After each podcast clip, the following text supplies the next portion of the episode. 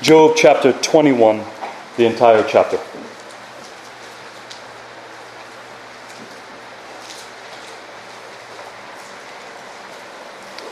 Hear, for this is the word of the Lord.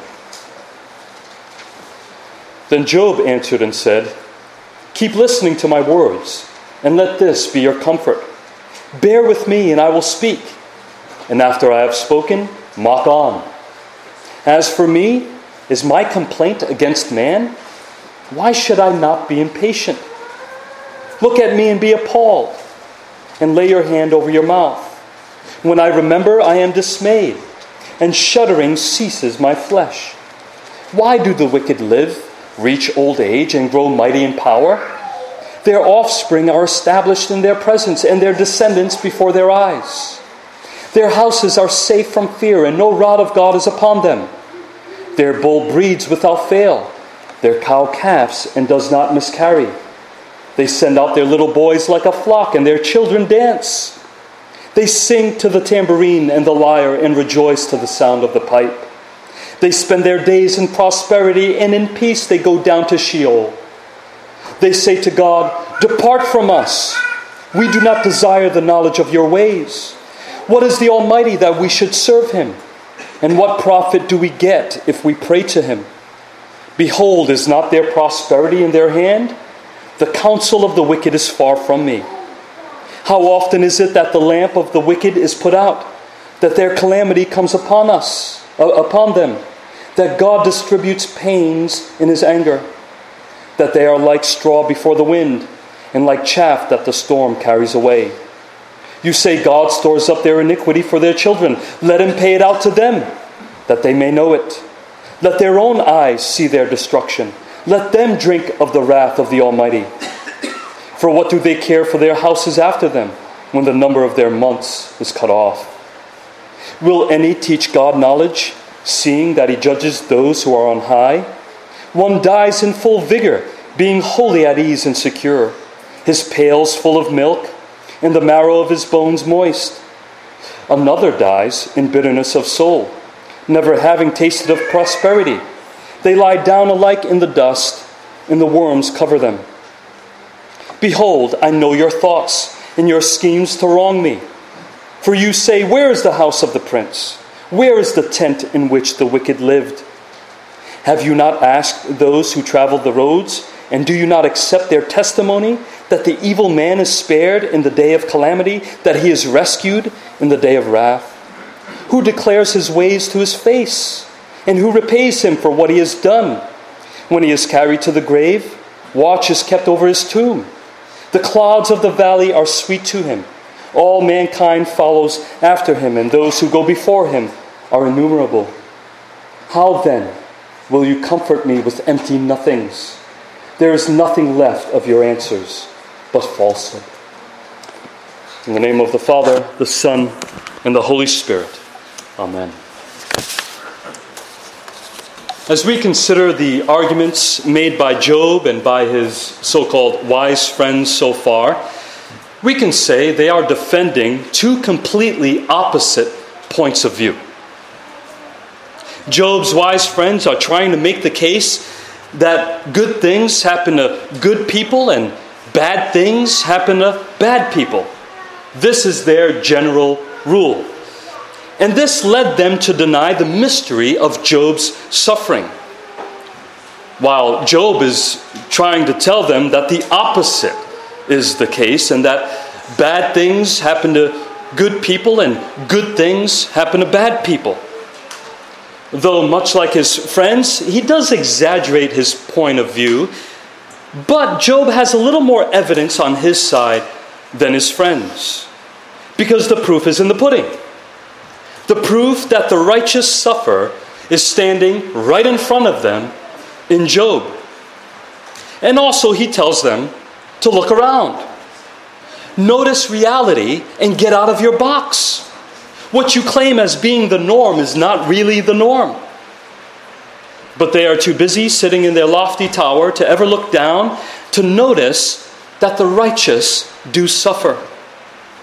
They are isolated in their own heads uh, we ought to be careful that we are not living in a box without coming to terms with the truth that we are a pilgrim people and that this world is not where all our hope is to be found. So Job answered Zophar and said, Keep listening to my words, and let this be your comfort. He is telling them to be quiet. Anything is better than to listen to what they have to say because they are saying nothing. Right now, for Job, their open ears is better than their open mouths. He is telling them to listen to him. Bear with me, and I will speak. And after I have spoken, mock on. Continue with your assaults against me, but at least listen to what I have to say. Was his complaint against them? Was it against mankind? No. It was against God. And if the Almighty God is pouring out his wrath on Job, it is not surprising that he is impatient and troubled. See, so far, Job has not cursed nor turned away from God and his goodness.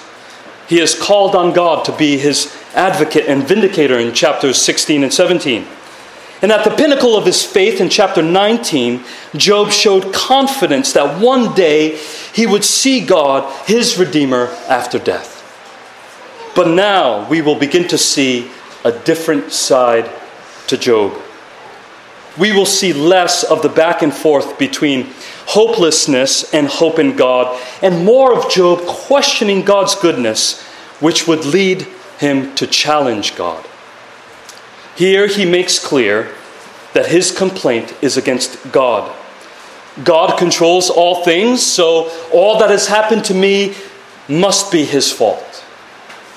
And for this reason, they ought to look at him with pity as they consider all that he has gone through. Consider that he has gone through a, a, living hell and that they ought to be appalled and lay their hands over their mouths in awe. This reminds me of the cross.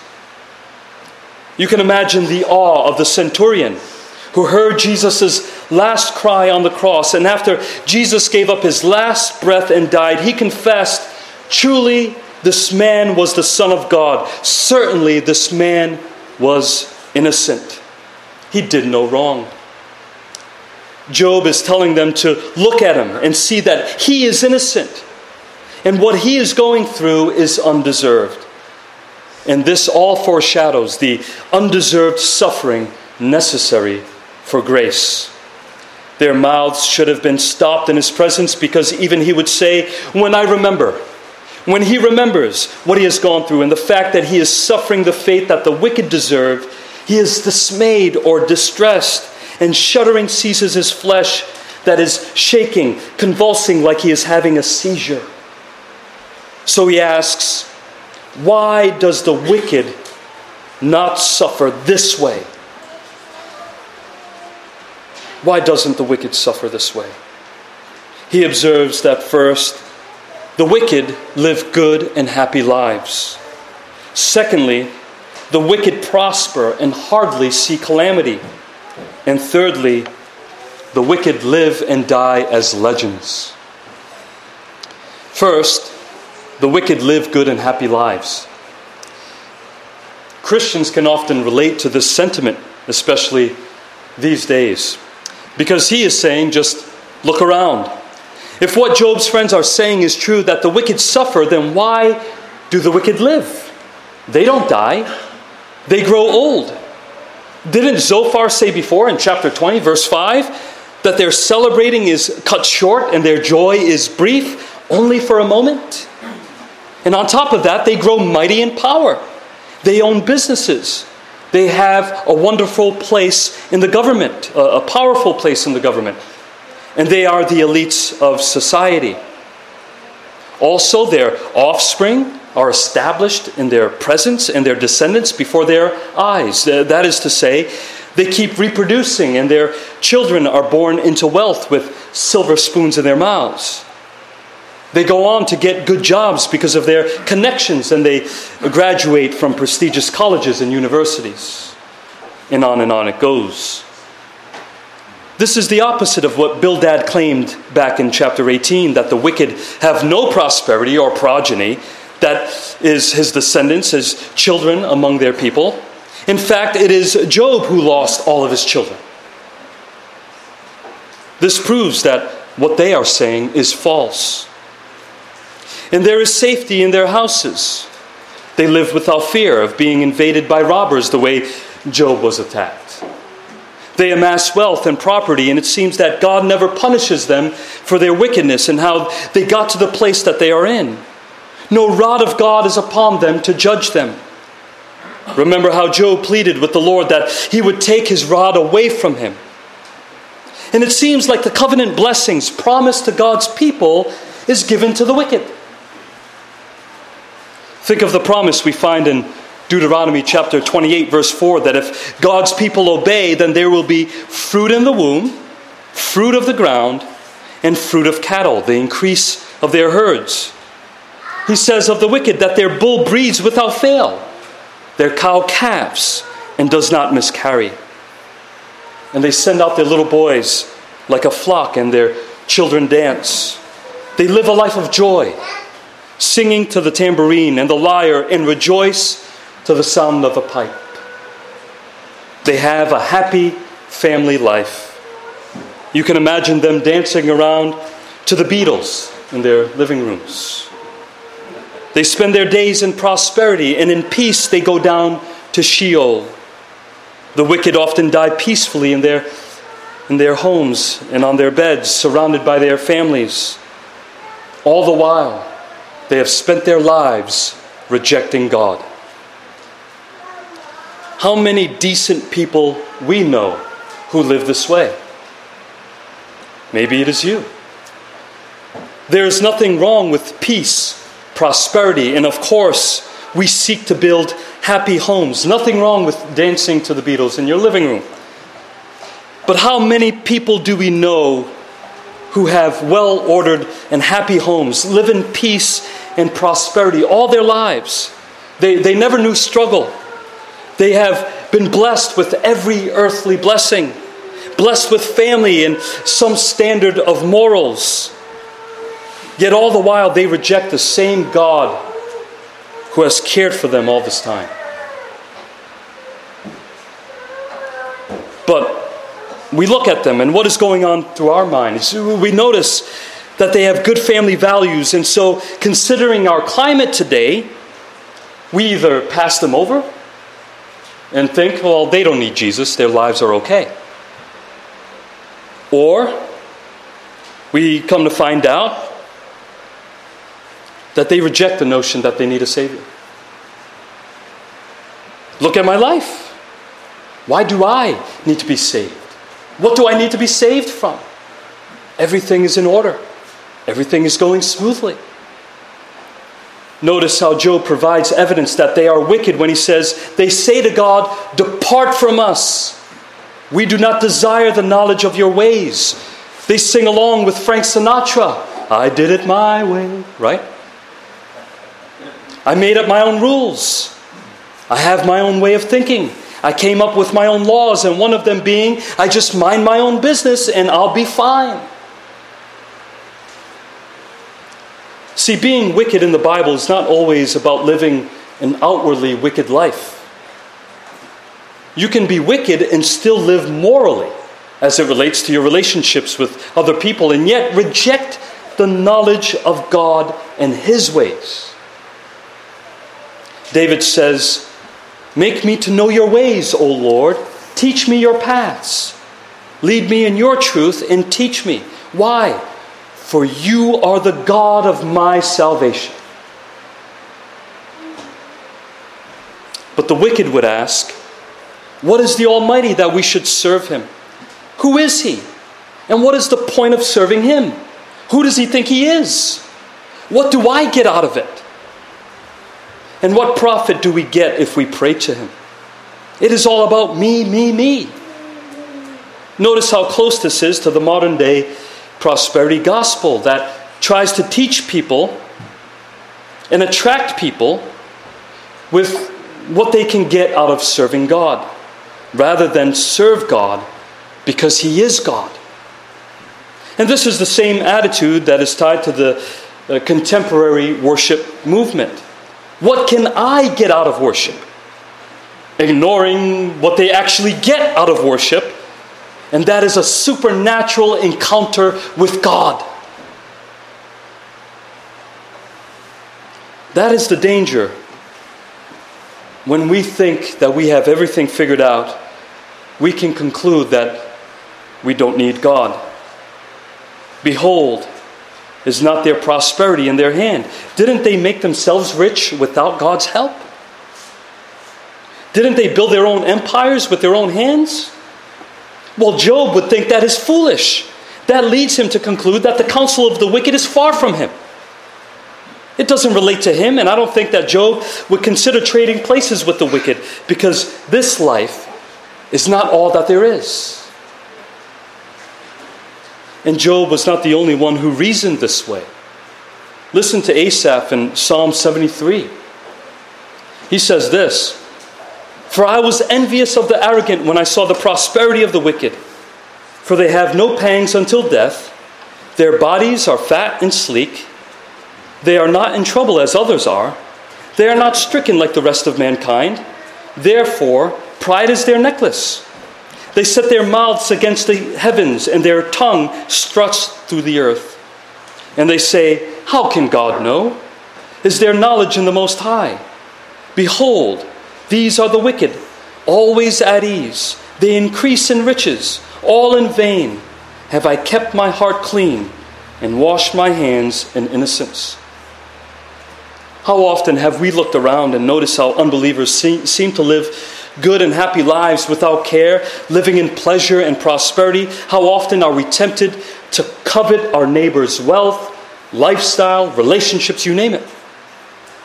We look at their families and say they have nice and happy homes. I'm the Christian, and it seems like my life is a mess. I thought the covenant promises were for me. But one of the first things that we realize is that life becomes more difficult when you become a Christian.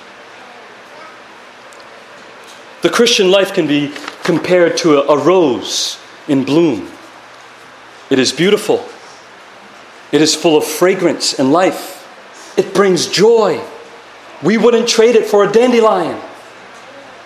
Yet, just like a rose, the Christian life is never without thorns.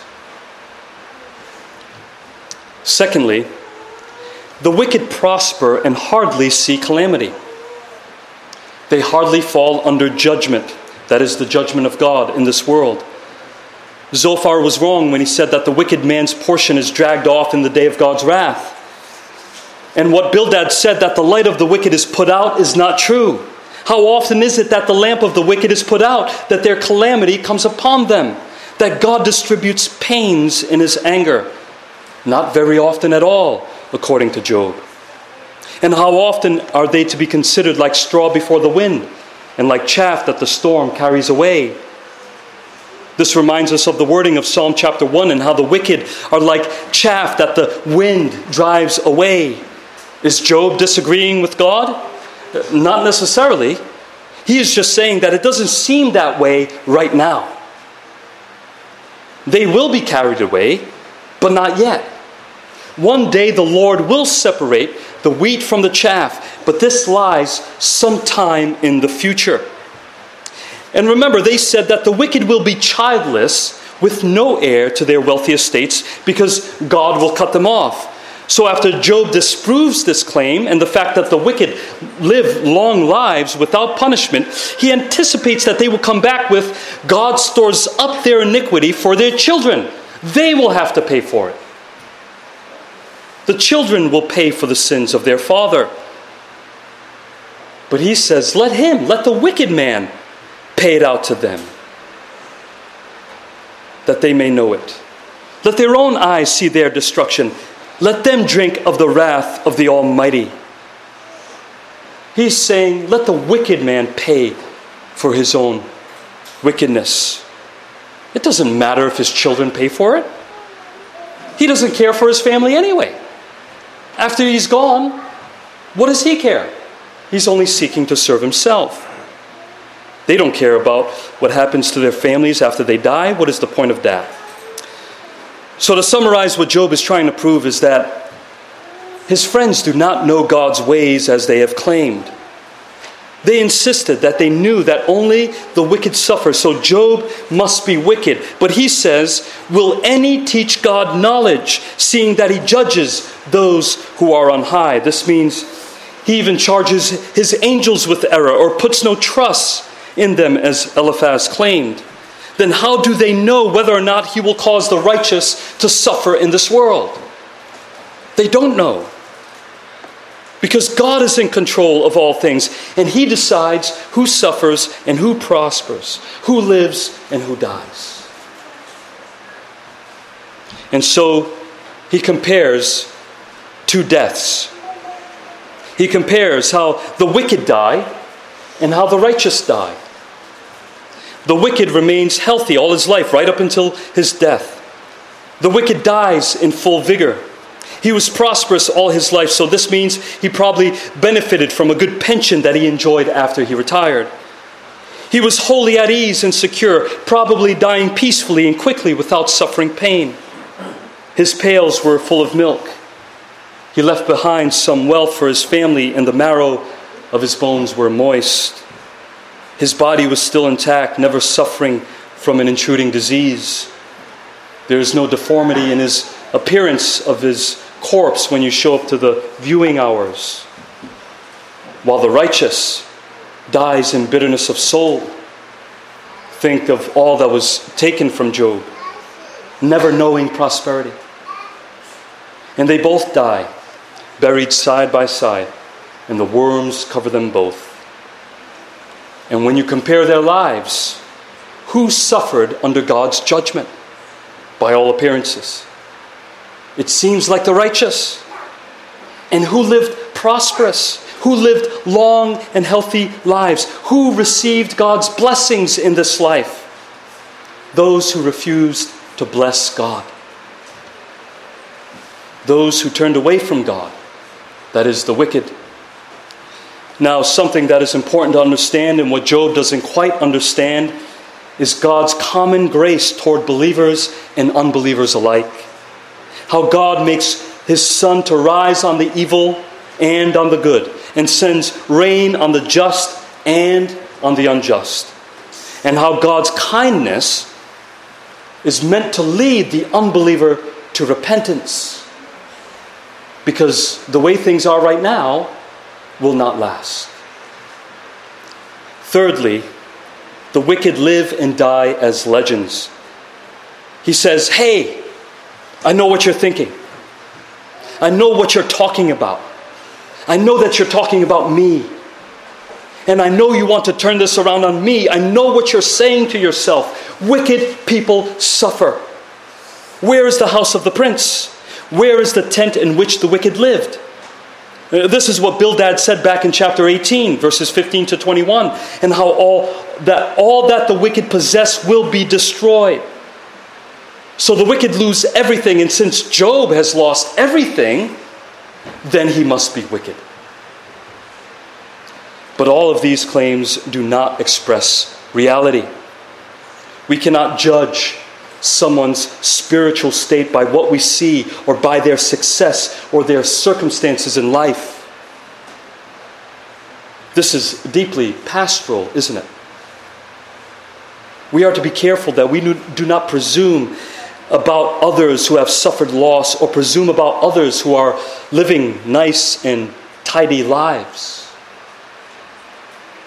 Because he says, ask around, get out of your bubble, get out of the bubble of your simple religious system. This is not reality. Have you asked those who travel the roads, and do you not accept their testimony that the evil man is spared in the day of calamity, that he is rescued in the day of wrath. And no one would declare to the wicked man's face that his ways are evil, because everyone is afraid of what he might do to them. And so he is never held accountable for what he has done. And yes, the wicked will die, but they will die in peace, surrounded and adored by many. The masses will turn out for the funeral. They will weep and worship them There will be memorials held for them. They will have guards watching over their tombs.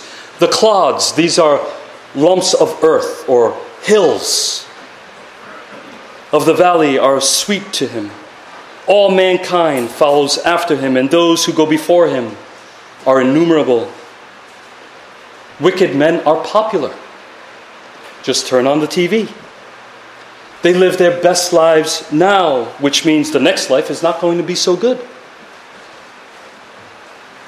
The wicked, who are popular leaders, just give the people what they want instead of what they need. The crowds love and adore them. This is why you never judge someone's faithfulness based on how many people attend their funeral, or how many people love them or like them. This reminds me of a foremost biblical theologian who was a seminary professor uh, and pastor by the name of Gerhardus Vos. He was a minister in the PCUSA before and after the founding of the OPC, and he taught at Princeton Seminary for over 40 years, faithfully teaching and defending God's word against the liberal takeover. When he died, he only had six people at his funeral two of his children, two friends from a local Methodist church, and two ministers from the OPC. No one from the seminary nor the denomination which he served faithfully showed up. He wasn't popular. Oftentimes, not all the time, but oftentimes, remaining faithful means you won't be popular and you won't have a lot of friends. So Job makes his final rebuke to his friends in this speech. How then will you comfort me with empty nothings? He circles back to the beginning and reminds them that their silence is a better comfort to him than their empty words that they have been speaking. There is nothing left of your answers but falsehood. They teach lies. Just look around and you will notice that good people often suffer while bad people often do quite well in life. So we ought to avoid presuming that we can tell where someone's heart is just by observing their situation. Now, how do we assess Job's conclusions here? First, I think we need to strike a balance. The sun rises on the good and evil, meaning good things happen to good and bad people. And rain falls on the just and the unjust, meaning Bad things happen to good and bad people. Yes, as we look around, we will notice that the wicked often prosper and the righteous suffer. But also, it can go the other way. What we are to consider here is the realm of common grace. There are things that unbelievers and believers share in common outside the kingdom of heaven, outside the church. For Job, it was outside the promises, which would be later given to Israel as a nation. We're all victims of the fall. Things are not the way they ought to be. People get sick, people go bankrupt, they lose their homes, their jobs, their families. We live in an imperfect world that we all share in common, believer and unbeliever alike. But secondly, let us consider Psalm 73 because it is a good psalm to understand how we ought to respond and how we ought to view the good life of the wicked. After Asaph spoke of his own struggle with this and how the wicked often prosper, he found a solution. He said, But when I thought how to understand this, it seemed to me a wearisome task until I went to the sanctuary of God. Then I discerned the wicked man's end. Everything seems like they're going okay for the wicked for now, but it is not for long. But as for me, my answer is found in the house of the Lord, the sanctuary, sanctuary of our God, because God is my refuge. For behold, those who are far from you shall perish. You put an end to everyone who is unfaithful to you. But for me, it is good to be near God. I have made the Lord God my refuge, that I may tell of all your works. Is this how we approach the Lord's Day each week? When we gather with God's people in the house of God to taste the goodness of God in worship, hear His word preached, and respond with praise, do we come to the same conclusion that much of the world is happy, but only for now? My joy is found here.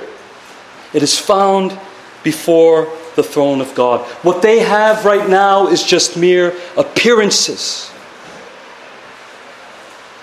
Things seem okay outwardly, but there is more going on behind the scenes. And our only comfort and refuge is found in God. Ultimately, it is found in His beloved Son, Jesus Christ. For there is no salvation in no one else. For there is no other name under heaven given among men by which we must be saved. Because, beloved, the description of the wicked's prosperity is what we all covet. The description of the wicked man that Job describes here is all of us. Here. Sometimes we wish we could trade places, but we covet it for no reason because our portion is in the highest heavens. The riches of grace and glory are found only in Christ. We ought to say with David, You make known to me the path of life. In your presence there is fullness of joy. At your right hand are pleasures forevermore.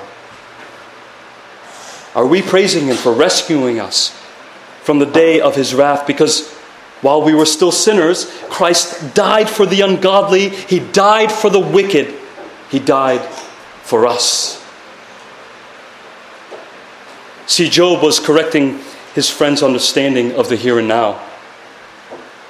Yes, there is a moral order that God has put in place, but that moral order has not been fully and perfectly set up yet. The kingdom of God, where that moral order is set up perfectly, has not been fully realized yet. And it won't be until the end of all things. Those who have rejected the free offer of salvation in the gospel, the free offer of refuge in Jesus Christ, they're only enjoying life for now. But it will not be as it is right now, always. And as a believer, you may be going through a lot today. But if your hope is in the one who suffered on your behalf to redeem you it will not always be as it is for you right now. Think of who Jesus was surrounded by in his life and while he hung on a cross. Jesus would have a right to say with Asaph and Jeremiah, Why does the way of the wicked prosper? Why do all who are treacherous thrive? He was surrounded by corrupted leaders and their soldiers. He was surrounded by corrupted religious leaders who were getting rich by stealing from widows. Jesus, above all, could relate. The pure and holy, blameless Son of God who took on flesh and walked through our sin sick world. He watched as the wicked prospered while he suffered. His body was torn to the point where his skin and flesh would have exposed his bones. He died a painful and agonizing death and it would only be a handful who would go out to bury him. Joseph of Arimathea, Nicodemus, and the two women, Mary his mother and Mary Magdalene, saw where he was buried from a distance. Not much of a burial. Not for one who was to be exalted as king of all creation soon afterward. There were no crowds of followers following a procession to his tomb. Not even his disciples were there. Now, he did have two guards at his tomb, but that was so the disciples would not steal his body. Little did they know they were too afraid to do even that. Jesus was not that popular at the time of his death. So you can't judge by appearances because Christ would be proven victorious three days later. And do you realize what happened when he died? All who have faith in Christ died with him that day your sins buried, never to be remembered again. and now you are forever joined to him, that you may never have to face what the wicked will face on the day of judgment that is approaching. As Paul says, now if we have died with Christ, we believe that we will also live with him. For the death he died, he died to sin once for all. But the life he lives, he lives to God. So you also must consider yourselves dead to sin and alive to God in Christ Jesus. So now, beloved, hear the words of Peter. Now, who is there to harm you if you are zealous for what is good? But even if you should suffer for righteousness' sake, you will be blessed. Have no fear of them, that is the wicked. For it is better to suffer for doing good, if that should be God's will, than for doing evil. For Christ also suffered once for sins, the righteous for the unrighteous, that he might bring us, who were unrighteous, to God. Amen.